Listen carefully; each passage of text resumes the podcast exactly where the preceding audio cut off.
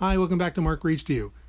So, the end of this week is July 4th, American Independence Day, uh, but I will not be using that as a theme this week. Um, we've already had a couple weeks where I've used a lot of sort of patriotic American poems, so I'm going to give that a little bit of a rest, and we're going to recognize another national holiday on the calendar this week, Canada Day.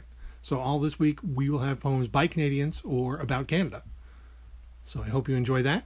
Uh, I hope you are doing well wherever you are, and that if you're in a state that is seeing a resurgence of COVID 19, that you are taking all your precautions. Uh, and uh, if not, hope you, you are still taking precautions so it doesn't come back in your state. That's it. Have a great week. Take care.